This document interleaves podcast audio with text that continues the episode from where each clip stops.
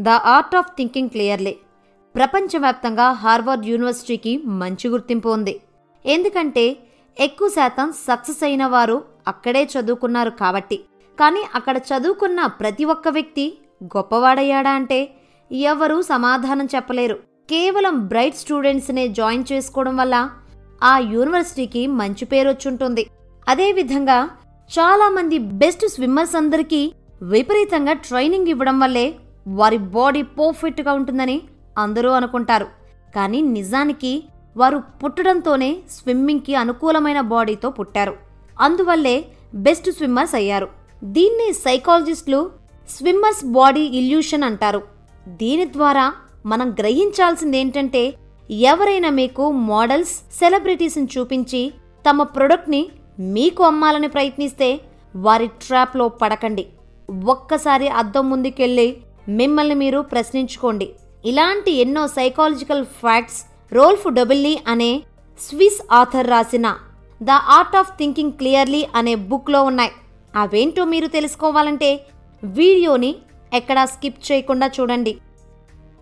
Clustering illusion. మీరెప్పుడైనా ఆకాశంలో మబ్బులు జంతువులు కొండల వంటి ఆకారాల్లో ఉండడం గమనించారా? గమనించే ఉంటారు. అది చాలా సాధారణ విషయం. ఎందుకంటే హ్యూమన్ బ్రెయిన్ అన్ని విషయాల్లో ప్యాటర్న్స్ని వెతుకుతుంది. ఒకసారి రచయిత స్నేహితుడు స్టాక్ మార్కెట్లో ఒక ప్యాటర్న్ని కనిపెట్టాడు. అదేంటంటే షేర్ ప్రైస్ మరియు ఆయిల్ ప్రైసెస్ పెరిగినా తగ్గినా ఒకరోజు తర్వాత గోల్డ్ రేట్ పెరగడం గమనించాడు. కొన్ని వారాల వరకు ఆ ప్యాటర్న్ తీరి అతనికి బాగా కలిసొచ్చింది. కానీ తర్వాత తన ఆస్తులన్నీ కోల్పోవలసి వచ్చింది. ఇలాంటి సీక్వెన్సెస్ ప్యాటర్న్స్ అన్నీ యాదృచ్ఛికంగా జరుగుతాయి తప్ప ఇవి నిజం కావు. మీరెప్పుడైనా ఈ విధంగా ప్యాటర్న్స్ కనిపెడితే ముందు అది నిజం కాదు అని తెలుసుకోండి. తర్వాత ఎక్స్పర్ట్ సహాయం తీసుకొని ప్రొసీడ్ అవ్వండి. ఇలాంటి వాటినే క్లస్టరింగ్ ఇల్యూషన్ అంటారు. Sunk cost fallacy. మీరు ఒక కొత్తగా రిలీజ్ అయిన మూవీకి వెళ్ళారనుకోండి టికెట్ ఖరీదు రెండు వందలు. మూవీ స్టార్ట్ అయిన ముప్పై నిమిషాలకే అది బోర్ అనిపిస్తే మీరేం చేస్తారు? రెండు వందలు ఖర్చు పెట్టాం కదా అని మూవీని ఎండ్ వరకు చూస్తారా? లేక అక్కడి నుంచి వెళ్ళిపోతారా? ఎక్కువ శాతం మంది మూవీ ఎండ్ అయ్యే వరకు ఉంటారు. అదే స్టాక్ మార్కెట్లో అయితే చాలా ఖర్చు పెట్టి షేర్స్ని బల్క్లో కొంటారు. షేర్స్ ప్రైస్ పడిపోతున్నా సరే ఇప్పటికే ఎక్కువ ఖర్చు పెట్టామని అమ్మకుండా అలాగే ఉంచడం వల్ల ఇంకా నష్టపోతారు. దీన్నే సంక్ కాస్ట్ ఫెలసీ అంటారు. ఇక్కడ మనం గ్రహించాల్సింది ఏంటంటే ఇప్పటి వరకు చాలా ఖర్చు చేశాం కదా. దీంతోనే కంటిన్యూ అయిపోదాం అనుకోకూడదు. అయిపోయిందేదో అయిపోయింది. జరగబోయేది చాలా ముఖ్యం. నష్టాన్ని తగ్గించే ప్రయత్నం చేయాలి అని ప్రాక్టికల్గా ఆలోచించండి. Confirmation bias. ఈ బయాస్ ప్రకారం మన మైండ్లో ఏదనుకుంటే అదే కరెక్ట్ అని ప్రూవ్ చేసే ఆధారాల కోసం వెతుకుతాం. ఒక వ్యక్తి రకరకాల డైట్స్లో ఒక డైట్ని సెలెక్ట్ చేసుకుని వెయిట్ తగ్గడానికి దాన్నే ఫాలో అవుతాడు. వెయిట్ తగ్గితే తను సెలెక్ట్ చేసిన డైట్ పనిచేసిందని సంబరపడతాడు. ఒకవేళ వెయిట్ తగ్గకపోతే ఇది మన వల్ల కాదులే అని లైట్ తీసుకుంటాడు. అంతేకాని తన సెలక్షన్ తప్పని మాత్రం ఒప్పుకోడు. అదేవిధంగా మన భావాలకు సరితూగే newspapers news channels articles books బ్లాగ్స్నే చూస్తాం తప్ప వేరే వాటిని పట్టించుకోం. ఇదే కన్ఫర్మేషన్ బయాస్ అంటే. ఈ బయాస్ వల్ల మనం తప్పుడు మార్గంలో వెళ్ళే ప్రమాదం కూడా ఉంది. ఎప్పుడు వన్ సైడెడ్గా ఉండకూడదు. ఫ్యాక్ట్స్ ఏంటనేది గుర్తించండి. వాటినే ఫాలో అవ్వండి. మీ నమ్మకాలన్నీ ఒక పేపర్ పైన రాసి అవి ఎంతవరకు నిజమో పరిశీలించినప్పుడే మీకు అసలు నిజం తెలుస్తోంది. కాంట్రాస్ట్ ఎఫెక్ట్ వంద రూపాయలని చెప్పిన ప్రొడక్ట్ని డెబ్బై రూపాయలకు కొంటే ఎక్కువ ఆనందం ఉంటుందా? లేదా డెబ్బై రూపాయల ప్రొడక్ట్ని డెబ్బైకి కొంటే ఎక్కువ ఆనందం ఉంటుందా? ఆబ్వియస్గా ఫస్ట్ వన్నే ఎక్కువ సాటిస్ఫాక్షన్ ఇస్తుంది. ఇదే కాంట్రాస్ట్ ఎఫెక్ట్ అంటే షేర్ ప్రైస్ సగం ధరకే లభించిందని సంబరపడే వాళ్ళు ఉన్నారు. నిజానికి షేర్ ప్రైస్ ఎప్పుడూ తక్కువ కాదు ఎక్కువ కాదు. దాని వాల్యూ దానికే ఉంటుంది. అది మన ఫీలింగ్ మాత్రమే. రచయిత ఇక్కడ చమత్కారంగా ఒక మాట అంటారు. పెళ్ళి చూపులకు వెళ్ళేటప్పుడు ఇద్దరు అగ్లీగా ఉన్న ఫ్రెండ్స్ని మీ వెంట తీసుకెళ్ళండి. మీరే ఎక్కువగా అందంగా కనిపిస్తారు అని. Outcome bias.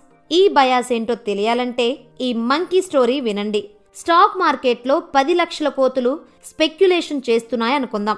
ఇష్టం వచ్చినప్పుడు అవి స్టాక్స్ని కొని అమ్ముతున్నాయి.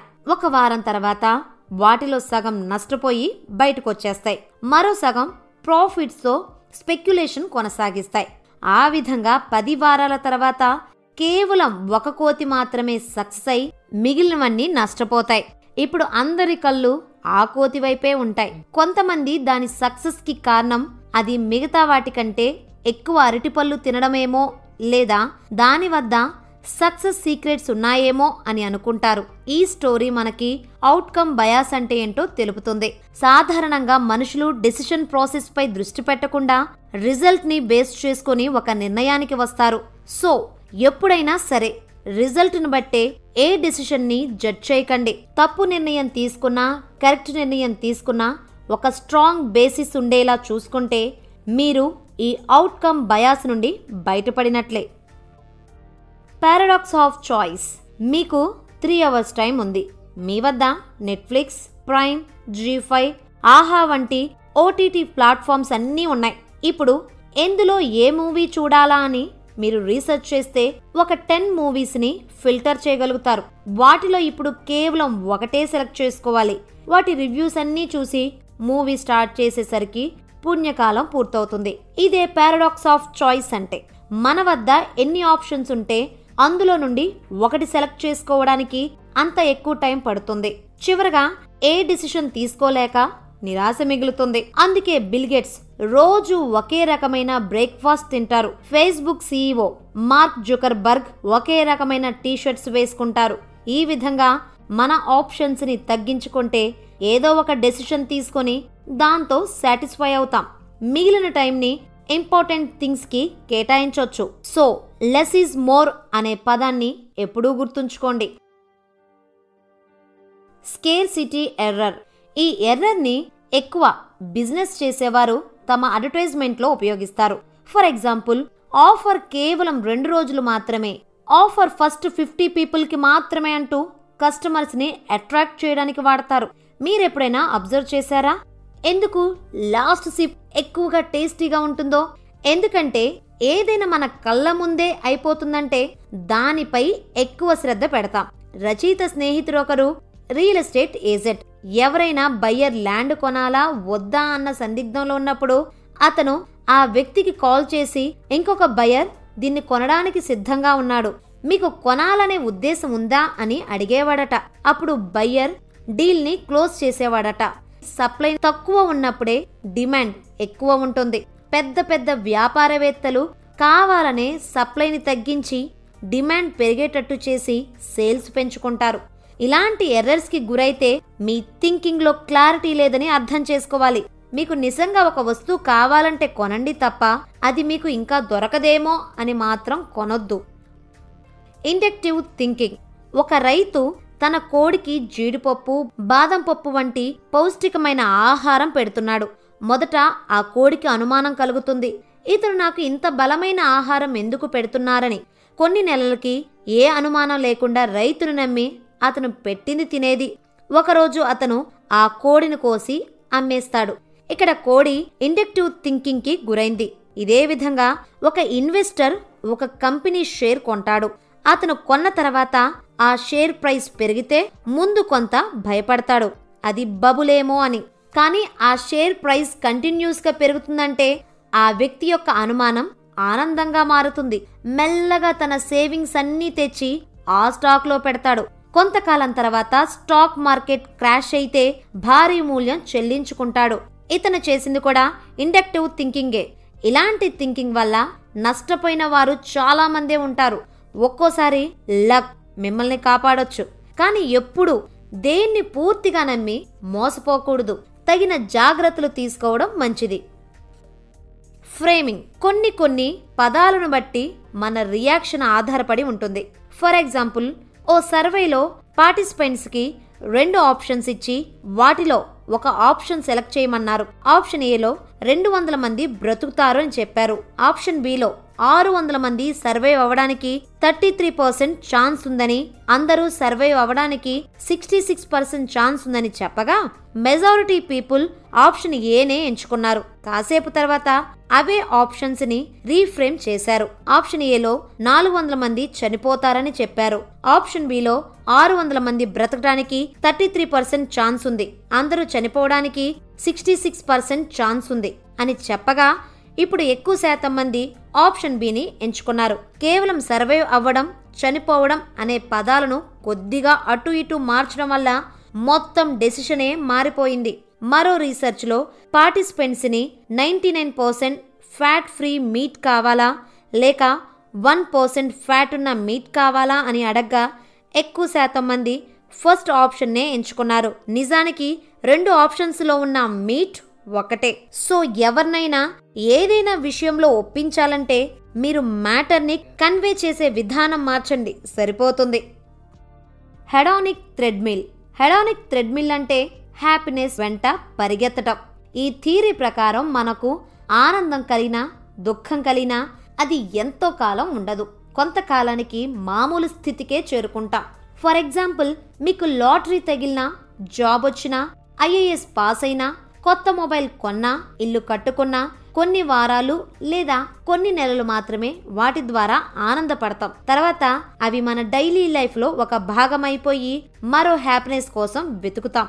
హ్యాపీనెస్ అనేది ఒక ప్రాసెస్ మాత్రమే కానీ అది డెస్టినేషన్ కాదని గుర్తుంచుకోవాలి. అదేవిధంగా మన జీవితంలో నెగిటివ్ ఈవెంట్స్ జరిగినప్పుడు కొంతకాలం బాధపడిన తర్వాత దాని ప్రభావం తగ్గిపోతుంది. ఫర్ ఎగ్జాంపుల్ మనకి ఇష్టమైన వ్యక్తి దూరమైన జాబ్ కోల్పోయినా ఇక జీవించడం నా వల్ల కాదు అనుకుంటాం. కానీ కొద్ది రోజులకి అది కూడా అలవాటైపోయి నార్మల్ స్టేజ్కి చేరుకుంటాం. సో చివరిగా ఇక్కడ మనం తెలుసుకోవాల్సింది ఏంటంటే మంచి జరిగినా చెడు జరిగినా ఎక్కువగా ఎగ్జైట్ అవ్వకూడదు. మన వద్ద ఉన్న వాటికి ఎప్పుడు గ్రాటిట్యూడ్ ఫీల్ అవ్వాలి. లాంగ్ టర్మ్ హ్యాపీనెస్ని ఆశించకండి. అప్పుడే జీవితం ప్రశాంతంగా సాగిపోతుంది. సో ఫ్రెండ్స్ ఇదే the art of thinking clearly book summary మీకు ఈ ఫ్యాక్ట్స్ నచ్చి సెకండ్ పార్ట్ కావాలనుకుంటే క్రింద కామెంట్స్ ద్వారా మాకు తెలియచేయండి. ఇప్పుడు ఒకసారి ఈ వీడియోలో చెప్పుకున్న కీ పాయింట్స్ని రివైజ్ చేద్దాం. మీకు కనిపించే ప్యాటర్న్స్ యాదృచ్ఛికంగా జరిగేవే తప్ప నిజం కావు. వాటిని ఫాలో అయ్యి మోసపోకండి. జరిగిపోయిన నష్టాన్ని మనం రికవర్ చేయలేం. కాబట్టి జరగబోయే దాని గురించి జాగ్రత్త పడడం మంచిది. మనం నమ్మిందే నిజమనే భ్రమ నుండి బయటపడాలి. నిజ నిజాలు తెలుసుకొని మాత్రమే డెసిషన్ తీసుకోండి. రిజల్ట్స్ని బట్టి నిర్ణయాలు తీసుకోకూడదు. ప్రతి దానికి ఒక స్ట్రాంగ్ బేసిస్ ఉండేలా చూసుకోండి. త్వరగా డెసిషన్ తీసుకోవాలంటే మీకున్న ఆప్షన్స్ని తగ్గించుకోండి. మీకు నిజంగా ఒక వస్తువు కొనాలని ఉంటే కొనేయండి. అంతేకాని లేట్ అయితే ఆ వస్తువు దొరకదేమో అని మాత్రం కొనకండి. ఏ వస్తువుని ఏ వ్యక్తిని ఏ కంపెనీని పూర్తిగా నమ్మకండి. మన జాగ్రత్తలో మనం ఉండటం మంచిది. చివరగా హ్యాపీనెస్ కోసం వెంటపడకండి అది జస్ట్ ఒక ప్రాసెస్ మాత్రమే కానీ అదే డెస్టినీ కాదని తెలుసుకోండి.